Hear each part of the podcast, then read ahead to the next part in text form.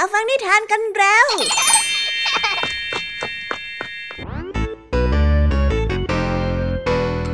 สวีดัสสวัสดีน้องๆชาวรายการคิสอาวทุกๆคนนะคะ วันนี้พี่แยมมี่กับผองเพื่อน ก็ได้เตรียมนิทานสนุกๆมาเล่าให้กับน้องๆได้ฟัง เพื่อเปิดจินตนาการ แล้วก็ตะลุยไปกับโลกแห่งนิทานนั่นเอง น้องๆอยากจะรู้กันแล้วหรือยังคะ ว่าวันนี้พี่แยมมี่และผองเพื่อนได้เตรียมนิทานเรื่องอะไรมาฝากน้องๆกันบ้างเอาละค่ะ เราไปเริ่มต้นกันที่นิทานของคุณครูไหว ซึ่งในวันนี้เสนอนิทานเรื่อง กวางหนุ่มลุ้นระทึก ต่อกันด้วยเรื่องม้าลายแตกฝูง ส่วนเรื่องราวจะเป็นอย่างไร น้องๆต้องไปรอติดตามรับฟังกันในช่วงคุณครูไหวใจดีของพวกเรากันได้เลยนะคะ พี่แยมมี่ในวันนี้ขอบอกเลยค่ะว่าไม่ยอมน้อยหน้าคุณครูไหวเพราะว่าวันนี้พี่แยมมี่ได้เตรียมนิทานทั้งสามเรื่องสามรสมาฝากน้องๆกันอย่างจุใจกันไปเลย และนิทานเรื่องแรกที่พี่แยมมี่ได้จัดเตรียมมาฝากน้องๆมีชื่อเรื่องว่ามังกรอวดพลัง ต่อกันในนิทานเรื่องที่สองที่มีชื่อเรื่องว่า ลุงทุยผู้แบ่งปัน และในนิทานเรื่องที่สามมีชื่อเรื่องว่า บ้านหลังน้อยของเหล่าสัตว์ส่วนนิทานทั้งสามเรื่องสามรสนี้จะสนุกสนานสู้คุณครูไหวเหมือนกับที่พี่ยามีบอกได้หรือเปล่านั้น น้องๆต้องไปรอติดตามรับฟังกันในช่วงพี่ยามีเล่าให้ฟังกันนะคะ นิทานสุภาษิตในวันนี้เจ้าสามแสบแอบปัจจักรยานไปเที่ยวหมู่บ้านอื่น และอยากจะลองเล่นตู้โทรศัพท์เพื่อโทรกลับมาหาลุงทองดี เพื่อบอกเล่า 90 แต่นั่นทำให้เกิดเรื่องวุ่นวุ่นตามมาไม่ใช่น้อยเลยล่ะค่ะ แต่ว่าเอ๊คำว่าบอกเล่า 90 ที่ว่านี้จะมีความหมายว่าอย่างไรกันนะ ถ้าน้องๆ อยากจะรู้กันแล้วต้องไปรอติดตามรับฟังพร้อม ๆ กันในช่วงนิทานสุภาษิตกันได้เลยนะคะ และในวันนี้นะคะพี่เด็กดีได้เตรียมนิทานเรื่อง กระจกมองอนาคตมาฝากกันค่ะ ส่วนเรื่องราวของนิทานเรื่องนี้จะเป็นอย่างไร จะสนุกสนานมากแค่ไหน น้องๆห้ามพลาดเด็ดขาดเลยนะคะในช่วงท้ายรายการกับพี่เด็กดีของเราค่ะ โอ้โห เป็นยังไงกันบ้างล่ะคะ แค่ได้ยินแค่ชื่อเรื่องนิทานก็น่าสนุกแล้วใช่ไหมล่ะคะเด็กๆ พี่ยามีก็ตื่นเต้นอยากจะฟังนิทานที่น้องๆ รอฟังอยู่ไม่ไหวแล้วล่ะค่ะ งั้นเอาเป็นว่าเราไปฟังนิทานทั้งหมดเลยดีกว่าไหมคะ งั้นถ้าน้องๆ พร้อมกันแล้ว เราไปพร้อมกันเลยดีกว่านะคะสามสองหนึ่งไปกันเลย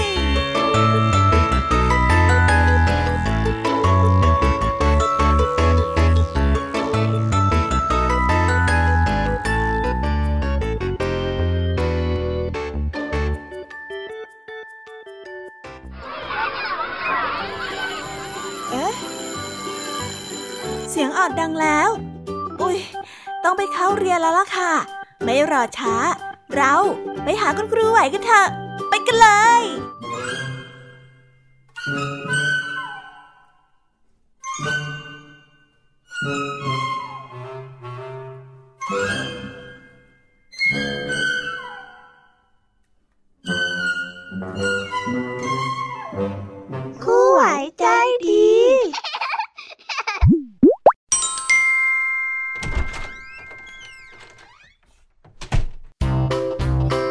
วัสดีค่ะเด็กๆ วันนี้นะคะก็กลับมาพบกับคุณครูไหวกันอีกเช่นเคยค่ะ และในวันนี้คุณครูไหวได้จัดเตรียมนิทานที่แฝงไปด้วยแง่คิดคติสอนใจมาฝากเด็กๆกันค่ะ และในนิทานเรื่องแรก ที่คุณครูไหวได้จัดเตรียมมาฝากกันนั้น มีชื่อเรื่องว่า กวางหนุ่มลุ้นระทึก ส่วนเรื่องราวจะเป็นอย่างไร และจะสนุกสนานมากแค่ไหน เราไปติดตามรับฟังพร้อม ๆ กันได้เลยค่ะก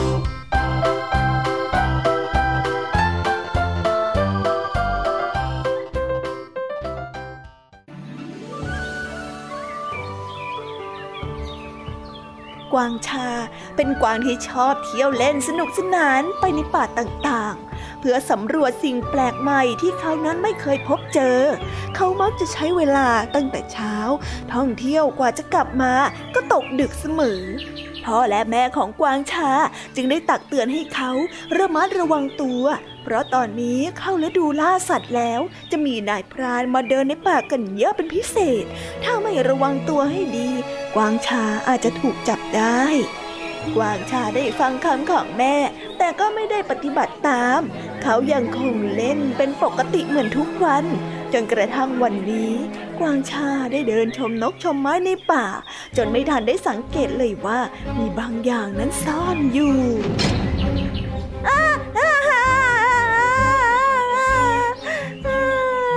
างชาได้ร้องลั่น เมื่อตัวของเขาถูกตะข่ายที่ซ่อนไว้ของนายพราน รวบตัวขึ้นไปห้อยตรงเตงอยู่บนอากาศกวางชานั้นได้พยายามถีบตัว หวังว่าจะหลุดออกไปจากตาข่ายนี้ แต่ตาข่ายนั้นก็เหนียวเกินไป เกินกว่าที่เขานั้นจะดึงให้ขาด หรือว่ากัดจนขาดได้ กวางชาตกใจกลัวมาก เขาพยายามร้องเรียกให้ใครก็ได้มาช่วย แต่รอบข้างนั้นก็เงียบงันเพราะสัตว์ทุกตัวไม่มีใครกล้าออกมาเที่ยวในฤดูล่าสัตว์แบบเขา กวางชา นึกถึงสิ่งที่พ่อและแม่ของเขาได้เคยบอกไว้ และก็นึกเสียใจเขานั้นน่าจะเชื่อคำเตือนของพ่อและแม่ ไม่อย่างนั้นก็คงไม่ถูกจับเช่นนี้ แต่แล้วในขณะที่สิ้นหวัง เสียงใครบางคนก็ดิดังขึ้น ลูกเป็นอะไรหรือเปล่า ฮะทำไมขึ้นไปอยู่บนนั้นล่ะลูก ลูกเป็นอะไรหรือเปล่าโธ่พ่อและแม่ของเขานั่นเอง พ่อกับแม่นั้นกำลังวิ่งมาหากวางชา พร้อมกับลิงที่เป็นเพื่อนบ้านกัน ที่แท้ลิงเพื่อนบ้านนั้นได้เห็นตอนที่กวางชา ถูกตาข่ายจับตัวเอาไว้ เพียงแต่ด้วยกำลังของเขาคนเดียวไม่อาจจะช่วยกวางชาได้ เขาจึงเดียวรีไปตามพ่อและแม่ของกวางชามาช่วยอีกแรง ลิงได้ขึ้นไปบนต้นไม้และแทะตะข่ายจนขาด พ่อแม่กวางช้าได้ยืนรออยู่ด้านล่าง ก็ได้ใช้หลังของพวกมัน รองรับแรงกระแทกให้กวางชานั้นไม่ต้องเจ็บตัวเมื่อหล่นลงมาทั้งหมดนั้นได้พากันหนีไปก่อนที่นายพรานจะตามมาเพียงไม่กี่นาที กวางชานั้นกลับบ้านกับพ่อและแม่อย่างปลอดภัย และเขาก็ได้สัญญาว่า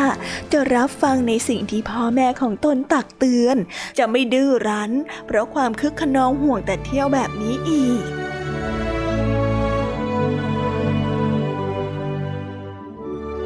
เรื่องนี้เขาได้สอนให้เรารู้ว่า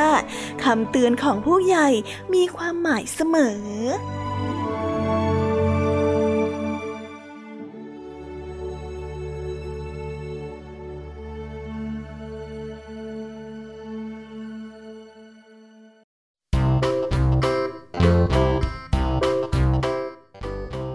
และก็จบกันไปเป็นที่เรียบร้อยแล้วนะคะสำหรับนิทานในเรื่องแรกของคุณครูไหว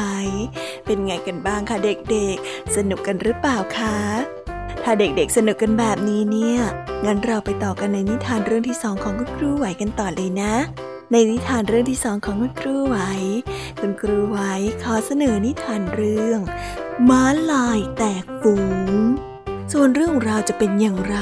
เราไปติดตามรับฟังกันในนิทานเรื่องนี้พร้อม ๆ กันเลยค่ะ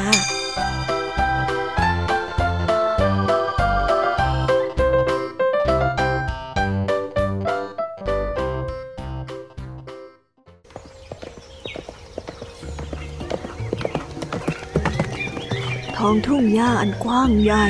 บรรดาสรรพสัตว์ทั้งหลาย ต่างหากินอย่างเบิกบานสำราญใจ พื้นหญ้าอันเขียวขจี เป็นอาหารชั้นดีของสัตว์กินพืชหลากหลายชนิด ต่างพากันมาแทะเล็มกินหญ้าจนอิ่มหนำเมื่อท้องตึง สัตว์เหล่านั้นก็พากันหามุมนอน พักตามอัธยาศัยสัตว์กลุ่มหนึ่งได้เดินเข้ามาที่ใต้ต้นไม้ เพื่อที่จะอาศัยร่มเงา วันนี้แปลกๆไปนะ ไม่เห็นจะมีเสือดาวมาวิ่งไล่จับกินพวกเราเหมือนวันก่อนๆเลยม้าลายหนุ่มที่นอนเอนกายกระดิกขาอยู่ใต้ล่มไม้อย่างสบายใจได้เอ่ยขึ้น จนเพื่อนๆได้หันไปมองด้วยความไม่พอใจ แล้วเจ้าจะพูดทำไม เดี๋ยวมันก็โผล่มาหรอก หาเรื่องวิ่งอีกแล้วนะกวางหนุ่มได้เอ่ยขึ้น จะไปกลัวอะไร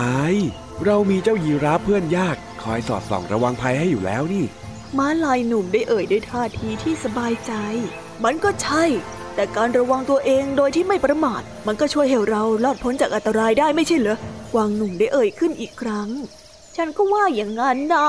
เจ้ากวางก็พูดถูก พวกเราไม่ควรที่จะประมาท ถึงแม้ว่าข้าจะตัวสูงคอยาว มองเห็นได้ไกล แต่ก็อาจจะช่วยอะไรไม่ได้มาก เพราะว่าเจ้าเสือดาวหน้ามันวิ่งเร็วอย่างกับอะไรข้าว่าระวังตัวไว้ดีที่สุดเลยละ่ะ ยีราฟได้เอ่ยขึ้นบ้าง ขณะที่ยืนชูคอแทะเล็มกินใบไม้ พวกเจ้าเนี่ยกลัวอะไรไม่เข้าเรื่อง เรามีกันตั้งหลายตัว จะกลัวเสือดาวทำไม ถ้าหากว่ามีอะไรเราก็ช่วยเหลือกันอยู่แล้วไม่ใช่หรอ มามามามาพักกับข้าดีกว่า ใจเย็นๆก่อนหน้าม้าลายยังทำเมินเฉย พร้อมกับอาการง่วงเหงาหานอน นี่ เจ้าจะนอนตอนนี้ไม่ได้นะถ้าเสือดาวมาจริงๆ เจ้าจะเดือดร้อนกวางหนุ่มได้เตือน โอ้ย ก็ถ้าหากว่าเจ้าเสือดาวมันมา พวกเจ้าก็ปลุกข้าสิ ม้าลายหนุ่มไม่สนใจคำเตือนของเพื่อน แล้วก็หลับตานอนด้วยความสบายใจ ยีราฟกับกวางไม่สามารถเตือนได้อีก จึงได้เดินออกไปแทะเล็มหญ้าอยู่ไม่ไกล พร้อมกับคอยระแวดระวังภัยไปในตัว ส่วนม้าลายหนุ่มยังคงนอนฝันกลางวันอย่างไม่สะทกสถาน เพราะมันคิดว่าถ้าเสือดาวมาจริง ๆ เพื่อนๆก็จะช่วยเหลือได้ เมื่อเวลาผ่านไปได้สักพัก ยีราฟตัวโยงก็มองเห็นเสือดาววิ่งมาแต่ไกลด้วยความเร็ว โอ้โหเสือเสือดาวมาแล้วเสือดาวยีราฟพูดจบ สัตว์ทั้งหลายก็แตกฮือวิ่งกันไปคนละทิศคนละทางกวางหนุ่มกับยีราฟได้วิ่งเข้าไปปลุกม้าลายด้วยท่าทีที่ตกใจ รีบไปเร็วก้าเร็ว รีบหนีเร็ว โอ้ยไม่เอาข้าจะนอน พวกเจ้ารีบไปกันเถอะ จะไปไหนก็ไปไปไปไปเอ้ย คนกำลังนอนหลับฝันดีเนี่ยม้าลายยังไม่ยอมลืมตาดูเหตุการณ์ ไปเร็ว รีบหนีเร็วเข้า เร็วสิ โอ้ย ลุกขึ้นเร็วๆสิ เดี๋ยวพวกเราก็จะหนีไม่ทันดอกนะ เร็ว ยีราฟพยายามจะกระตุ้นอีกแรง แต่ มันก็ไม่ได้ผล ม้าลายยังคงนอนหลับต่อไป จนยีราฟกับกวางหนุ่มหมดปัญญา ทั้งสองได้ตัดสินใจเร็วรีบวิ่งหนีเอาตัวรอดอย่างสุดชีวิตเสือดาวก็ได้วิ่งมาถึงต้นไม้ที่ม้าลายนอนอยู่ ก็ได้หยุดนิ่ง เพ่งมองเหยื่อ ม้าลายได้กลิ่นสาบของเสือดาว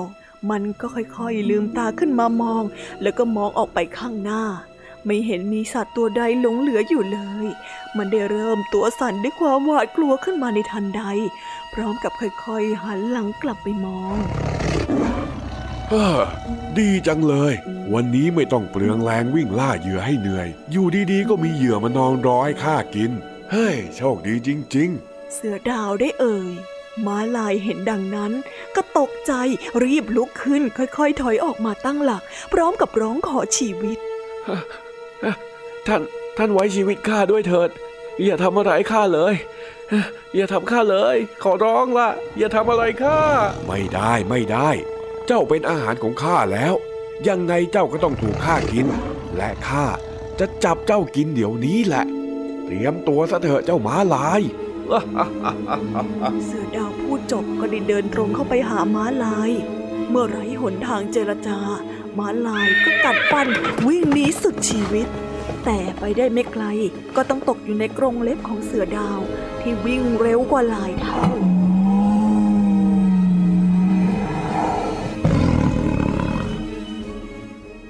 ยีราฟและกวางได้เห็นภาพเสือดาว ฉีกม้าลายออกเป็นชิ้นๆ ก็น้ำตาไหลด้วยความเสียใจที่ไม่สามารถช่วยเหลือเพื่อนยากได้เลย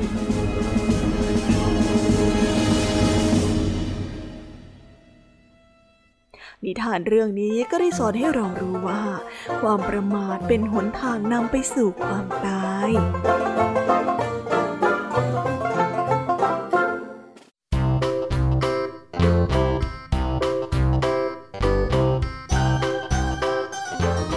แล้วก็จบกันไปเป็นที่เรียบร้อยแล้วนะคะสำหรับนิทานของคุณครูไว้ เป็นยังไงกันบ้างล่ะคะเด็กๆ วันนี้เนี่ยสนุกจุใจกันหรือเปล่าเอ่ย มีเด็กๆหลายคนเลยนะคะที่ยังไม่จุใจกัน งั้นเราไปต่อกันในนิทานช่วงต่อไปกันเลยดีกว่าไหมคะเอาละค่ะ งั้นเราไปต่อกันในนิทานช่วงต่อไปกับช่วงพี่ยามีเล่าให้ฟังกันเลยนะคะ แต่สำหรับตอนนี้เนี่ย เวลาของคุณครูไหวก็ได้หมดลงไปแล้ว งั้นครูไหวต้องขอตัวลากันไปก่อนแล้วนะคะ สวัสดีค่ะ บ๊ายบาย แล้วพบกันใหม่นะคะเด็กๆ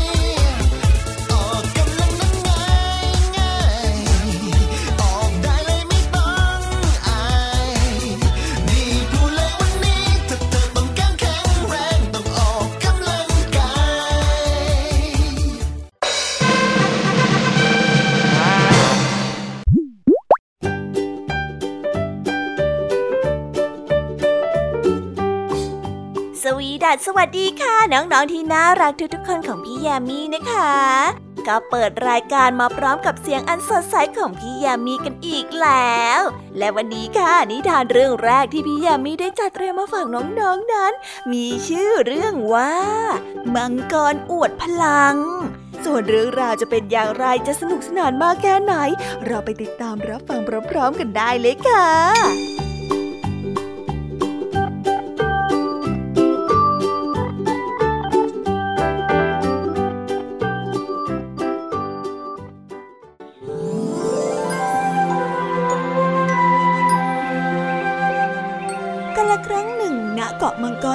หาสมุทรยังมีมังกรหลากหลายพันอาศัยอยู่ ทั้งมังกรไฟ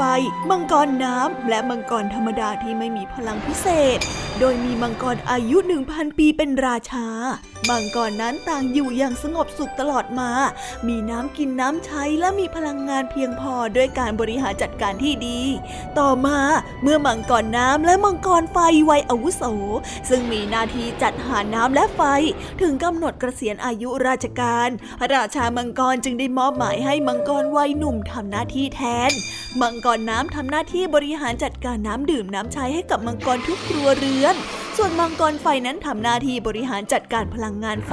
เพื่อใช้ในงานหุงต้ม และให้แสงสว่างกับทุกครัวเรือนเช่นกัน และได้ส่งไฟให้ใช้ในที่สาธารณะด้วย เมื่อมังกรน้ำและมังกรไฟได้รับคำสั่งจากพระราชาแล้ว จึงได้พากันไปทำหน้าที่ของตน มังกรน้ำรูปร่างปราดเปรียวบินขึ้นสู่ท้องฟ้าพ่นน้ำออกมากลายเป็นผึกคริสตัลเปล่งประกายงดงามตกลงมาใส่ภาชนะที่บรรจุน้ำมังกรไฟตัวอ้วนจึงได้กางปีกขึ้นสู่ท้องฟ้าเช่นกัน แล้วได้พ่นไฟเป็นลูกโตออกมาไปในทุกทิศทาง เพื่อให้ไฟนั้นติดไปทุกคบไฟ ซึ่งให้แสงสว่างที่กองฟืนซึ่งเหล่ามังกรนั้นใช้หุงหาอาหาร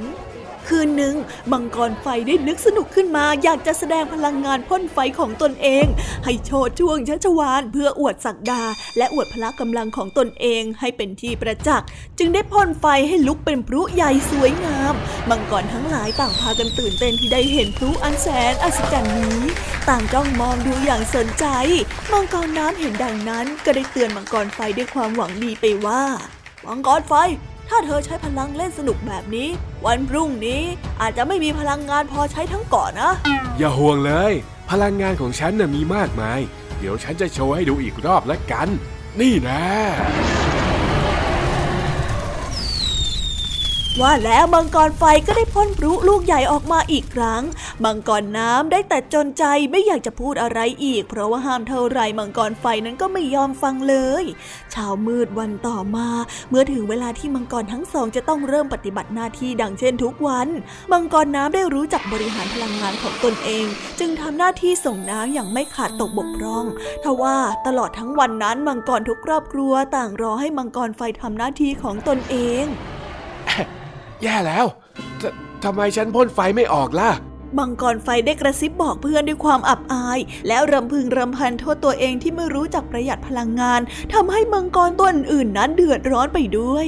ในค่ำคืนนั้นเกาะมังกรทั้งเกาะจึงตกอยู่ในความมืด บางครอบครัวก็หิว เพราะว่าไม่มีไฟใช้ทำอาหาร มังกรผู้ใหญ่ทนหิวได้ แต่ลูกมังกรทั้งหลายต่างท้องร้องโคกค่าพ่อแม่ต้องให้ลูกๆนั้นกินผลไม้กับน้ำเพื่อแก้หิวมิฉะนั้นจะมีเสียงท้องร้องดังไปทั่วทั้งเกาะมังกรเป็นแน่ เมื่อพระราชาได้ทราบเหตุแล้ว พระโอรสมังกรที่ท้องร้องเหมือนกัน จึงได้สั่งให้มังกรน้ำและมังกรไฟไปเข้าพบ และสอบสวนสาเหตุ เป็นความผิดของหม่อมฉันเองที่ไม่ออมพลังงานไว้ใช้ในยามจำเป็น อใช้พลังงานจนหมดไปแล้วก็ผลิตไม่ทัน หม่อมฉันขอรับผิดชอบด้วยการลาออกจากตำแหน่งพะยะค่ะ ราชามังกรได้พูดว่า มังกรไฟทำเช่นนั้น เพราะว่ายังอยู่ในวัยคึกขนอง จึงให้โอกาสปรับปรุงตัว มังกรไฟได้ทราบซึ้งใจเป็นอย่างมากนับตั้งแต่นั้นเป็นต้นมา มังกรไฟก็ไม่กล้าใช้พลังงานของตนเองอย่างฟุ่มเฟือยอีกเลย มังกรไฟได้เรียนรู้แล้วว่า การออมพลังงานเป็นเรื่องที่สำคัญแก่ส่วนรวม ผู้รับผิดชอบจะทำเล่นๆไม่ได้ จึงได้คิดโครงการสร้างคลังพลังงานสำรองเอาไว้ใช้ในยามฉุกเฉิน ขอบคุณมากนะมังกรน้ำที่นายคอยเตือนฉันมังกรไฟได้เอ่ยขึ้น ขณะที่ทั้งสองบินอยู่บนท้องฟ้าปฏิบัติหน้าที่ท่ามกลางแสงแดดยามเช้าอันอบอุ่น แต่วันนี้เกิดปรากฏการณ์พิเศษ คือเมื่อมังกรน้ำได้พ่นผึกคริสตัลออกมา มังกรไฟก็ได้พ่นลูกน้ำเล็กๆ ออกไปตามทางเช่นเดียวกันทันใดนั้นก็ปรากฏเป็นสายรุ้งสีสันสวยงามขึ้นบนท้องฟ้า ทั้งสองนั้นได้ยิ้มให้กัน และสัญญาต่อหน้าสายรุ้งว่านับจากนี้ไป ผู้ที่ให้พลังงานน้ำและพลังงานไฟแก่ชาวเกาะมังกร จะออมพลังไว้ใช้ในยามที่จำเป็นเท่านั้น เพื่อไม่ให้ชาวมังกรนั้นได้เดือดร้อนอีก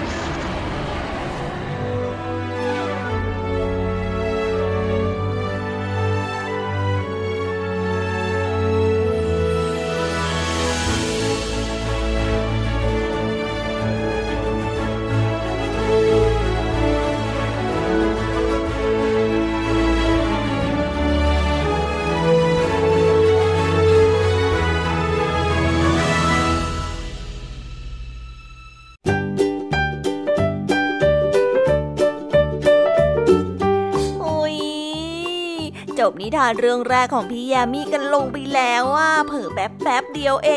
ง แต่พี่ยามีรู้นะคะว่าน้องๆออย่างไม่จุใจกันอย่างแน่นอนพี่ยามีก็เลยเตรียมนิทานในเรื่องที่สองมาฝากเด็กๆกันค่ะ ในนิทานเรื่องที่สองนี้ มีชื่อเรื่องว่า ลุงทุยผู้แบ่งปัน ส่วนเรื่องราวจะเป็นอย่างไร และจะสนุกสนานมากแค่ไหน เราไปรับฟังพร้อม ๆ กันได้เลยค่ะ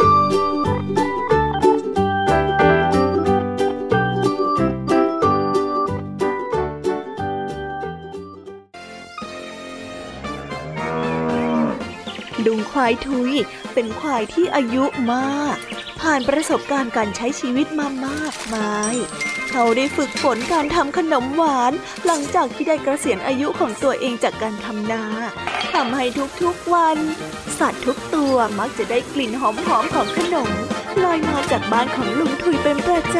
ำแต่ละครั้งที่ลงมือทำขนมหวาน ลุงทุยก็จะทำในปากเกินกว่าที่จะทานตัวเดียวหมด เขาจึงได้นำขนมหวานจัดใส่ตะกร้าจำนวนหลายใบ และนำไปแบ่งให้กับเพื่อนสัตว์ต่างๆ อาทิ กา หมา กระรอก และสัตว์อื่น ๆ ในระแวกนั้นทานด้วยบ่ายวันหนึ่งเสียงเคาะประตูก็ได้ดังขึ้น เมื่อลุงทุยได้ออกไปเปิดประตูต้อนรับ เขาก็ได้มาพบกับกาที่มาพร้อมกับตะกร้าทองหยอด สวัสดีค่ะลุงทุย หนูลังทำทองหยอดได้เอามาฝากลุงทุยด้วยค่ะ ลุงทุยได้รับขนมเอาไว้ และก็ชวนกาเข้ามาทานขนมหวานที่เขาเพิ่งทำเสร็จด้วยกัน ไม่นานนักก็มีเสียงเคาะประตูดังขึ้นอีก เมื่อลุงถุยไปเปิดประตูต้อนรับเขา ก็ได้เจอกับม้าที่ทำขนมไข่ห่านติดไม้ติดมือมาให้ลุงถุยด้วย ลุงถุยจึงได้ชวนม้าเข้ามากินขนมด้วยกัน หลังจากนั้นก็รอกและก็สัตว์ตัวอื่นที่ลุงถุยเคยนำขนมไปแบ่งก็มาหาลุงควายถุยพร้อมกับขนมฝีมือของตนเอง จากที่บนโต๊ะมีเพียงแค่ขนมหวานของลุงถุย ตอนนี้ก็กลับมีขนมทองหยอดของกา ขนมไข่ห่านของม้า และยังมีขนมของสัตว์ตัวอื่นอีกทำให้มื้อขนมหวานในวันนี้ กลายเป็นปาร์ตี้ขนมหวานเล็กๆ สร้างความสุขใจให้กับสัตว์ทั้งหลาย ลุงถุยกับเพื่อนๆ จึงใช้เวลายามบ่ายในวันนั้น ร่วมกันอย่างมีความสุข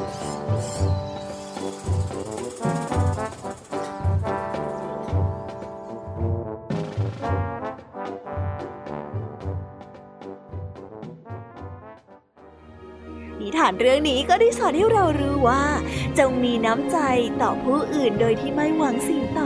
อบ กันไปแล้วนะสำหรับนิทานในเรื่องที่สองของพี่ยามี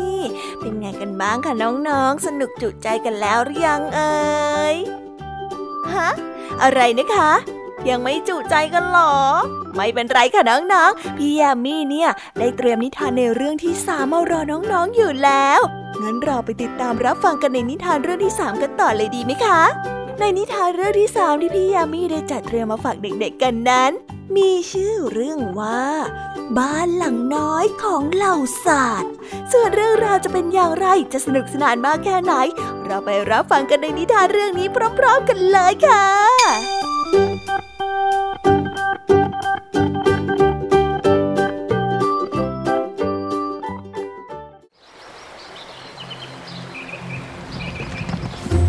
ครั้งหนึ่งนานมาแล้ว มีโอ่งใบหนึ่งหล่นลงมาจากเกวียน พ่อค้าได้เดินทางขายระหว่างเมืองต่างๆ องค์นี้ได้กระเด็นไปวางนอนอยู่ที่ริมทางเกวียนในป่า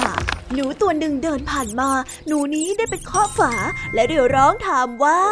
บ้านหลังน้อย บ้านหลังน้อย มีใครอยู่ในบ้านหลังน้อยนี้ไหมจ๊ะ หนูน้อยได้ร้องถามเช่นนี้อยู่หลายหน แต่ก็ไม่มีเสียงตอบรับเลย เจ้าหนูได้ชะโงกหน้าเข้าไปในโอ่งนั้น แต่ก็พบว่าไม่มีใครอาศัยอยู่ เจ้าหนูนั้นจึงได้ตัดสินใจเดินเข้าไปอาศัยอยู่อย่างสบาย วันหนึ่งกบได้กระโดดผ่านมา พอได้เห็นบ้านหลังน้อยน่ารักที่เป็นโอ่งจึงได้เคาะประตู และได้ร้องถามว่า บ้านหลังน้อย บ้านหลังน้อย มีใครอยู่ในบ้านหรือเปล่า เจ้าหนูได้ตอบว่า ฉันจ้า ฉัน ฉัน ฉันชื่อหนู ฉัน ฉัน ฉัน ฉัน ฉันอยู่ในบ้านหลังนอนนี้จ้ะอะท่านเป็นใครอะ กบได้ตอบว่าโอ้ฉันฉันชื่อนายกบ ฉันอยู่กับท่านได้ไหมฮะ ฉันก็มาเลยบ้านหลังเนี้ยมันกว้างใหญ่นะแล้วก็อยู่สบายด้วย เฮ้ยเย็นฉ่ำชื่นใจเลยนะเราทั้งสองอยู่ด้วยกันคงไม่มีปัญหาหรอกและแล้วสัตว์ทั้งสองตัวก็อยู่ด้วยกันอย่างมีความสุข วันหนึ่งกระต่ายได้ผ่านมาเห็นบ้านหลังน้อยน่ารัก จึงได้ไปเคาะประตูและได้ร้องถามว่า บ้านหลังน้อยเอ๊ะบ้านหลังน้อยมีใครอยู่ในบ้านหลังนี้บ้างจ๊ะกบกับหนูได้ตอบไปว่า นี่นายหนูกับกบอยู่ในบ้านหลังน้อยเนี่ยจ้าอ่าเฮ้ยแล้วเธอเป็นใครอะ กระต่ายน้อยได้ตอบไปว่าเอ๊ะฉันชื่อกระต่ายนะ ฉันอยู่กับท่านทั้งสองคนได้ไหม กบและหนูได้ตอบไปว่า โอ้เชิญเชิญเชิญเชิญเข้ามาเลยจ้าแล้วสัตว์ทั้งสามตัวก็อาศัยอยู่ด้วยกันอย่างมีความสุข วันหนึ่งหมาจิ้งจอกได้วิ่งผ่านมา ได้เห็นบ้านหลังน้อยนี้น่ารักดี จึงได้ไปเคาะประตูและได้ร้องถามว่า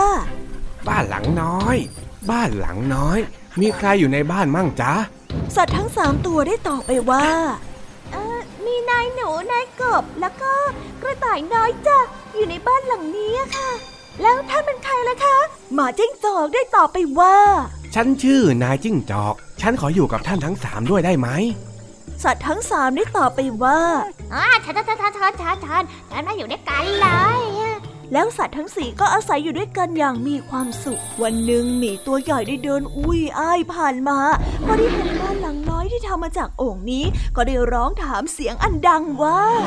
บ้านหลังน้อย บ้านหลังน้อย มีใครอยู่ในบ้านหลังน้อยนี่เหรอ สัตว์ทั้งสี่ได้ตอบไปว่าเออมีนายหนูนายกบแล้วก็กระต่าย แล้วแล้วก็มีนายจิ้งจอกอยู่ด้วย เออแล้วท่านเป็นใครอะฮะหมีได้ตอบด้วยน้ำเสียงอันดังว่า ฉันชื่อนายหมี ฉันจะทำพวกเจ้าให้แบนแต่แต่เลยฮ่าฮ่าฮ่าว่าแล้วหมีก็ได้นั่งทับอยู่บนโอ่งโอ่งได้แตกออก แล้วสัตว์ทั้งสีก็ได้วิ่งหนีเข้าป่าไป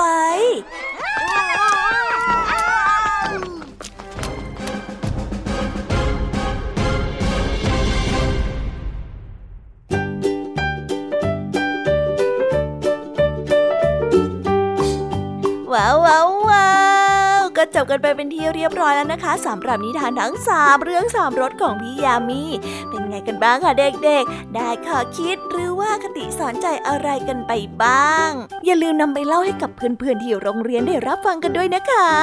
แต่สำหรับตอนนี้เนี่ยเวลาของช่วงพี่ยามีเล่าให้ฟังก็หมดลงไปแล้วล่ะค่ะ พี่ยามีก็ต้องขอส่งต่อน้องๆ ให้ไปพบกับลุงทองดีแล้วก็เจ้าจ้อยในช่วงต่อไปกันเลย เพราะว่าตอนนี้เนี่ยลุงทองดีกับเจ้าจ้อยอะบอกว่าให้ส่งน้องๆมาในช่วงต่อไปเร็ว อยากจะเล่านิทานจะแย่แล้ว เอาละค่ะ งั้นพี่ยามีต้องขอตัวลากันไปก่อนแล้วนะคะ เดี๋ยวกลับมาพบกันใหม่บ๊ายบาย ไปหาลุงทองดีกับเจ้าจอยกันเลยค่ะ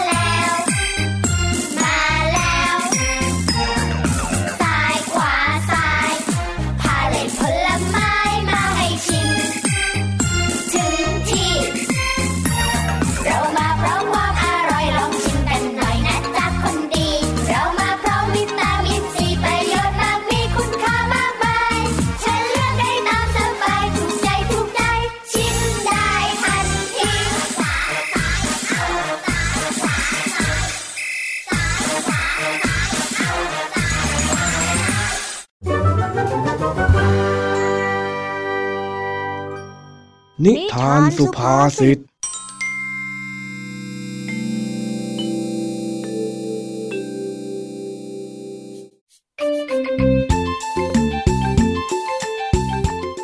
ันนี้เจ้าสามแสบ จ้อย แดงสิง นึกคึกอะไรขึ้นมาบางอย่าง และได้วางแผนว่าจะปั่นจักรยานไปเที่ยวตลาดของอีกหมู่บ้าน ซึ่งอยู่ไกลออกไปพอสมควร พอปั่นไปถึงก็ได้เที่ยวกันจนจุใจ แล้วก็ได้เห็นโทรศัพท์ตู้ จึงนึกสนุกกดโทรหาลุงทองดี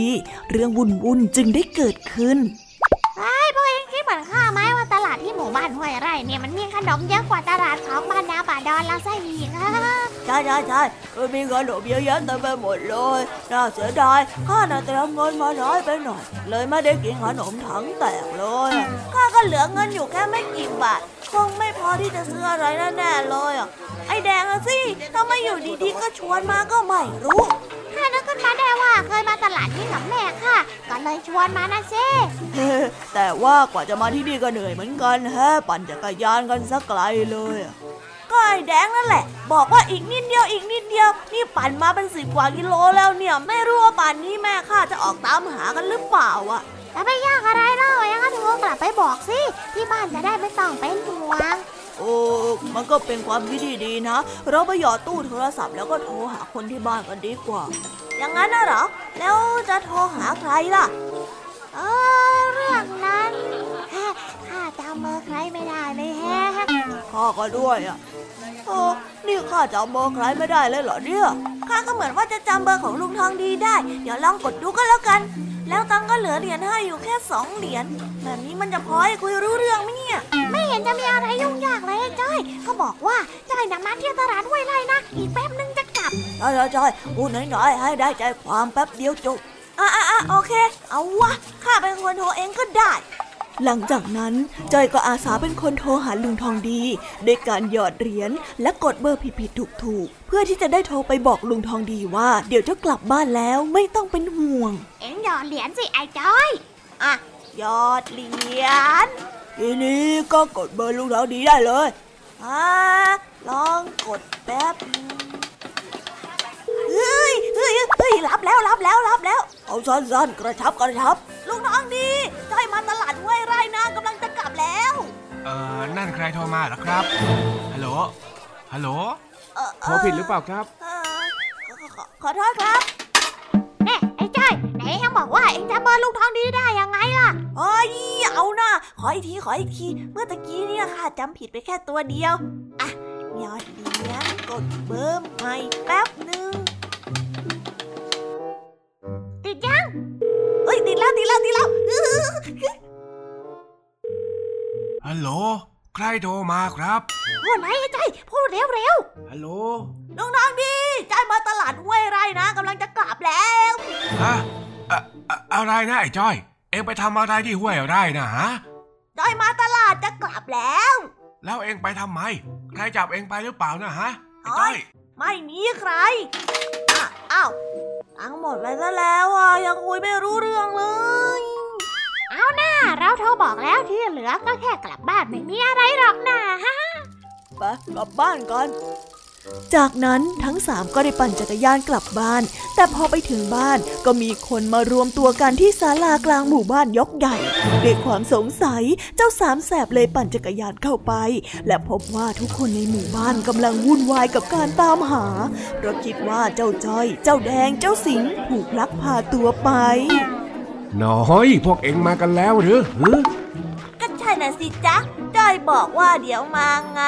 นี่จอยก็มาแล้วนะเนี่ยจอยเก่งจะไม่ล่าเรื่องทางดี นี่เอ็งไม่ต้องเลยนะ ข้านึกว่าพวกเอ็งเนี่ยโดนลักพาตัวไปซะแล้ว ตอนนี้เนี่ยโทรแจ้งตำรวจระดมคนทั้งหมู่บ้านออกมาตามหาพวกเอ็งกันวุ่นวายไปหมด ไปไหนไม่บอกไม่กล่าว ไม่เคยจะบอกเล่าเก้าสิบนี่เอ๊ะบอกเล่า90ทำไมเหรอจ๊ะลุงทำไมมันต้อง90ด้วยย่ะเฮ้ย บอกเล่าเก้าสิบที่ข้าพูดถึงน่ะมันเป็นสำนวนไทย ที่หมายถึงการบอกกล่าวกันบ้าง ไม่ใช่ปล่อยให้คนอื่นเขาคิดไปเองแบบนี้ เดี๋ยวเถอะนะ พวกเอ็งรอข้าอยู่ตรงนี้ เดี๋ยวข้าจะไปบอกกับผู้ใหญ่บ้านกับตำรวจว่าพวกเอ็งปลอดภัยแล้ว แล้วข้าจะกลับมาหาพวกเอ็งทำไมต้องรอด้วยอะเออ เอ็งรออยู่ตรงนี้แหละ จากนั้นลุงทองดีก็ไปขอโทษผู้ใหญ่บ้าน ตำรวจและชาวบ้านที่ได้เรียกมารวมตัว เพราะหวังว่าจะพากันออกตามหาพวกเจ้าจ้อย เมื่อเสร็จเรื่องแล้วลุงทองดีก็กลับมาหาเจ้าจ้อย เจ้าแดงและเจ้าสิงตามสัญญา มา มานี่ ข้ามาแล้ว ว่ายังไงล่ะจ๊ะลุง ให้พวกเจ้ารอทำไมเหรอ ลุงทองดีอยากฟังเรื่องที่พวกเราปั่นจักรยานไปเที่ยวมาใช่ไหมล่ะหรือว่าลุงทองดีอยากจะกินขนมที่สิงซื้อมานี่จ้ะอร่อยนะจ๊ะน้อยยังไม่สำนึกผิด ขอเค้กรัวๆสักสามทีเถอะ นี่แน่นี่แน่นี่แน่ลุงน้องดีแก่หัวพวกจอยทำไม พวกเองน่ะรู้ไหมว่าทำให้ใครเขาเป็นห่วง แล้วยังจะมาทำเป็นไม่รู้เรื่องรู้ราวอีกเฮ้ยแดงขอโทษ พวกแดงไม่ได้ตั้งใจจะโทรมาป่วนนะ แดงเจตนาดีอะใช่ใช่ใช่ที่พวกเราโทรมาก็เพราะว่าไม่อยากให้ต้องเป็นห่วง แต่มันดันต้องหมดซะก่อนอะ ใช่จ้ะลุง พวกเราไม่ได้อยากจะทำให้ใครเดือดร้อนเลยนะ เออ งั้นก็ดีแล้ว คราวหลังคราวหน้าเนี่ยอย่าให้มีอีกนะ ไม่อย่างนั้นพวกข้าจะตีเองด้วยไม้เรียวจริง ๆ แน่ ขอโทษนะลุงทองดีๆเออไปไปแยกย้ายกันได้แล้ว เนี่ยเสียเวลาทำงานทำการของข้าหมด เฮ้ย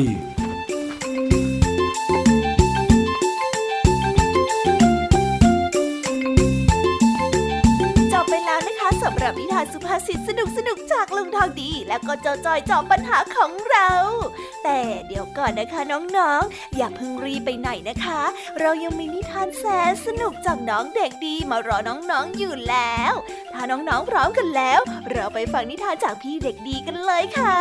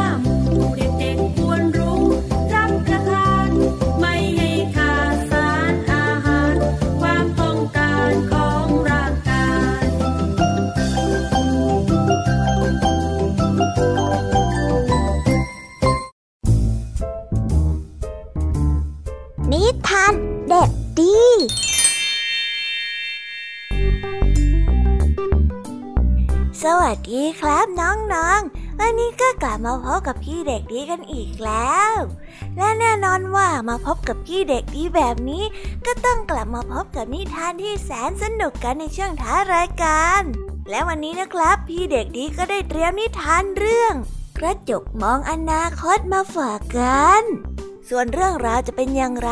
ถ้าน้องๆออยากจะรู้กันแล้ว งั้นเราไปติดตามรับฟังกันได้เลยครับ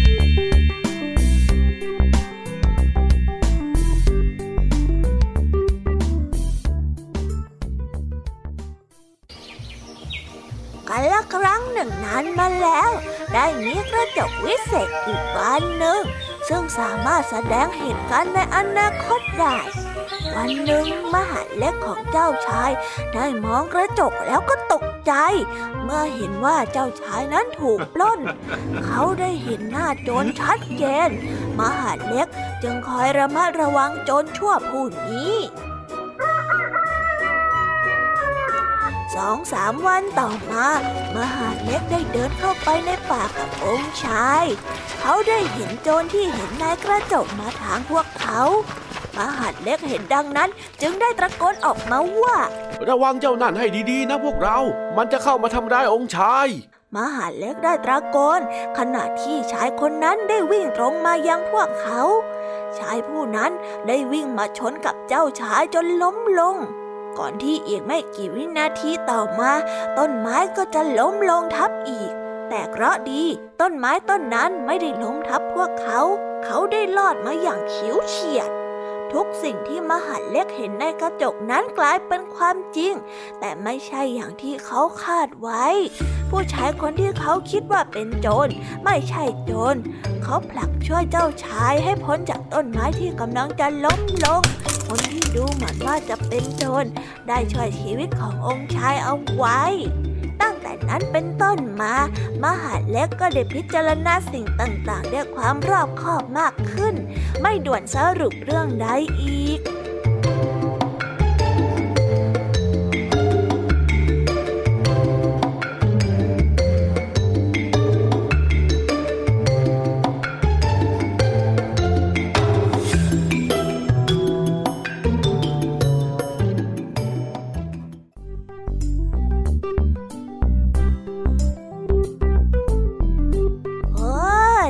จบกันไปเป็นที่เรียบร้อยแล้วนะครับสำหรับนิทานของพี่เด็กดีในวันนี้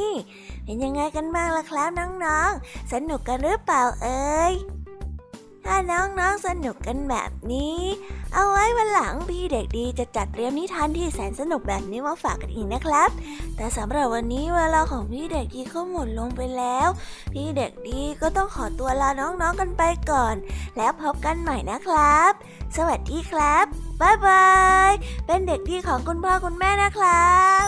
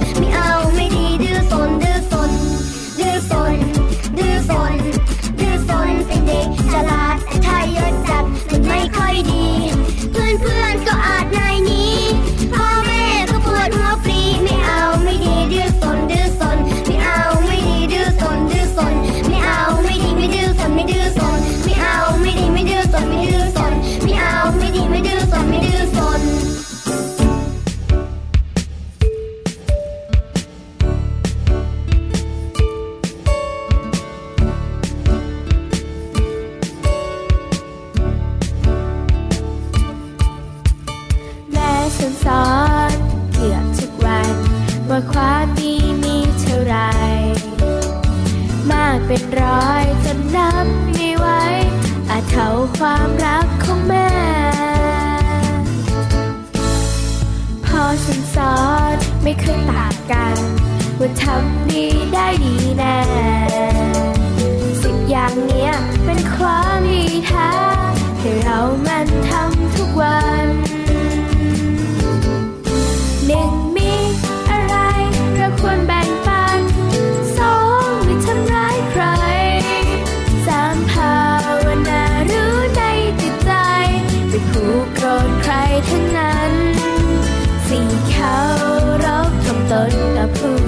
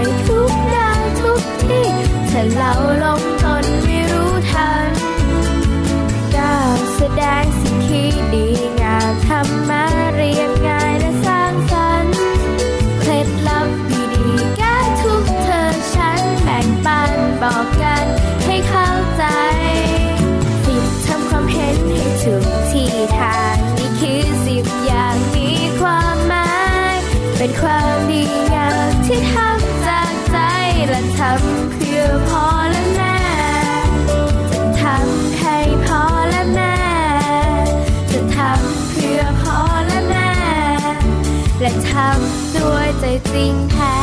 This is Thai PBS Podcast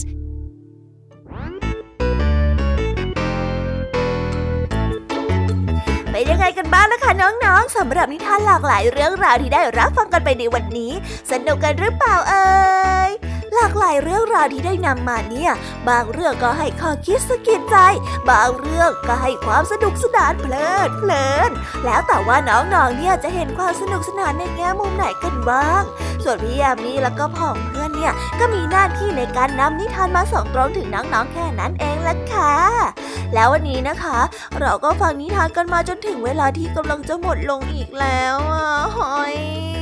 พี่ยามีต้องคิดถึงน้องๆอีกแน่เลย แต่ไม่ต้องห่วงนะคะน้องๆ พี่ยามีเนี่ยขอสัญญาเลยว่า จะกลับมาพบกันใหม่พร้อมกับนิทานที่แสนสนุกแบบนี้กันอีกแน่นอนค่ะน้องๆ อย่าลืมนำข้อคิดดีๆ ที่ได้จากการรับฟังนิทานที่แสนสนุกของคุณครูไหว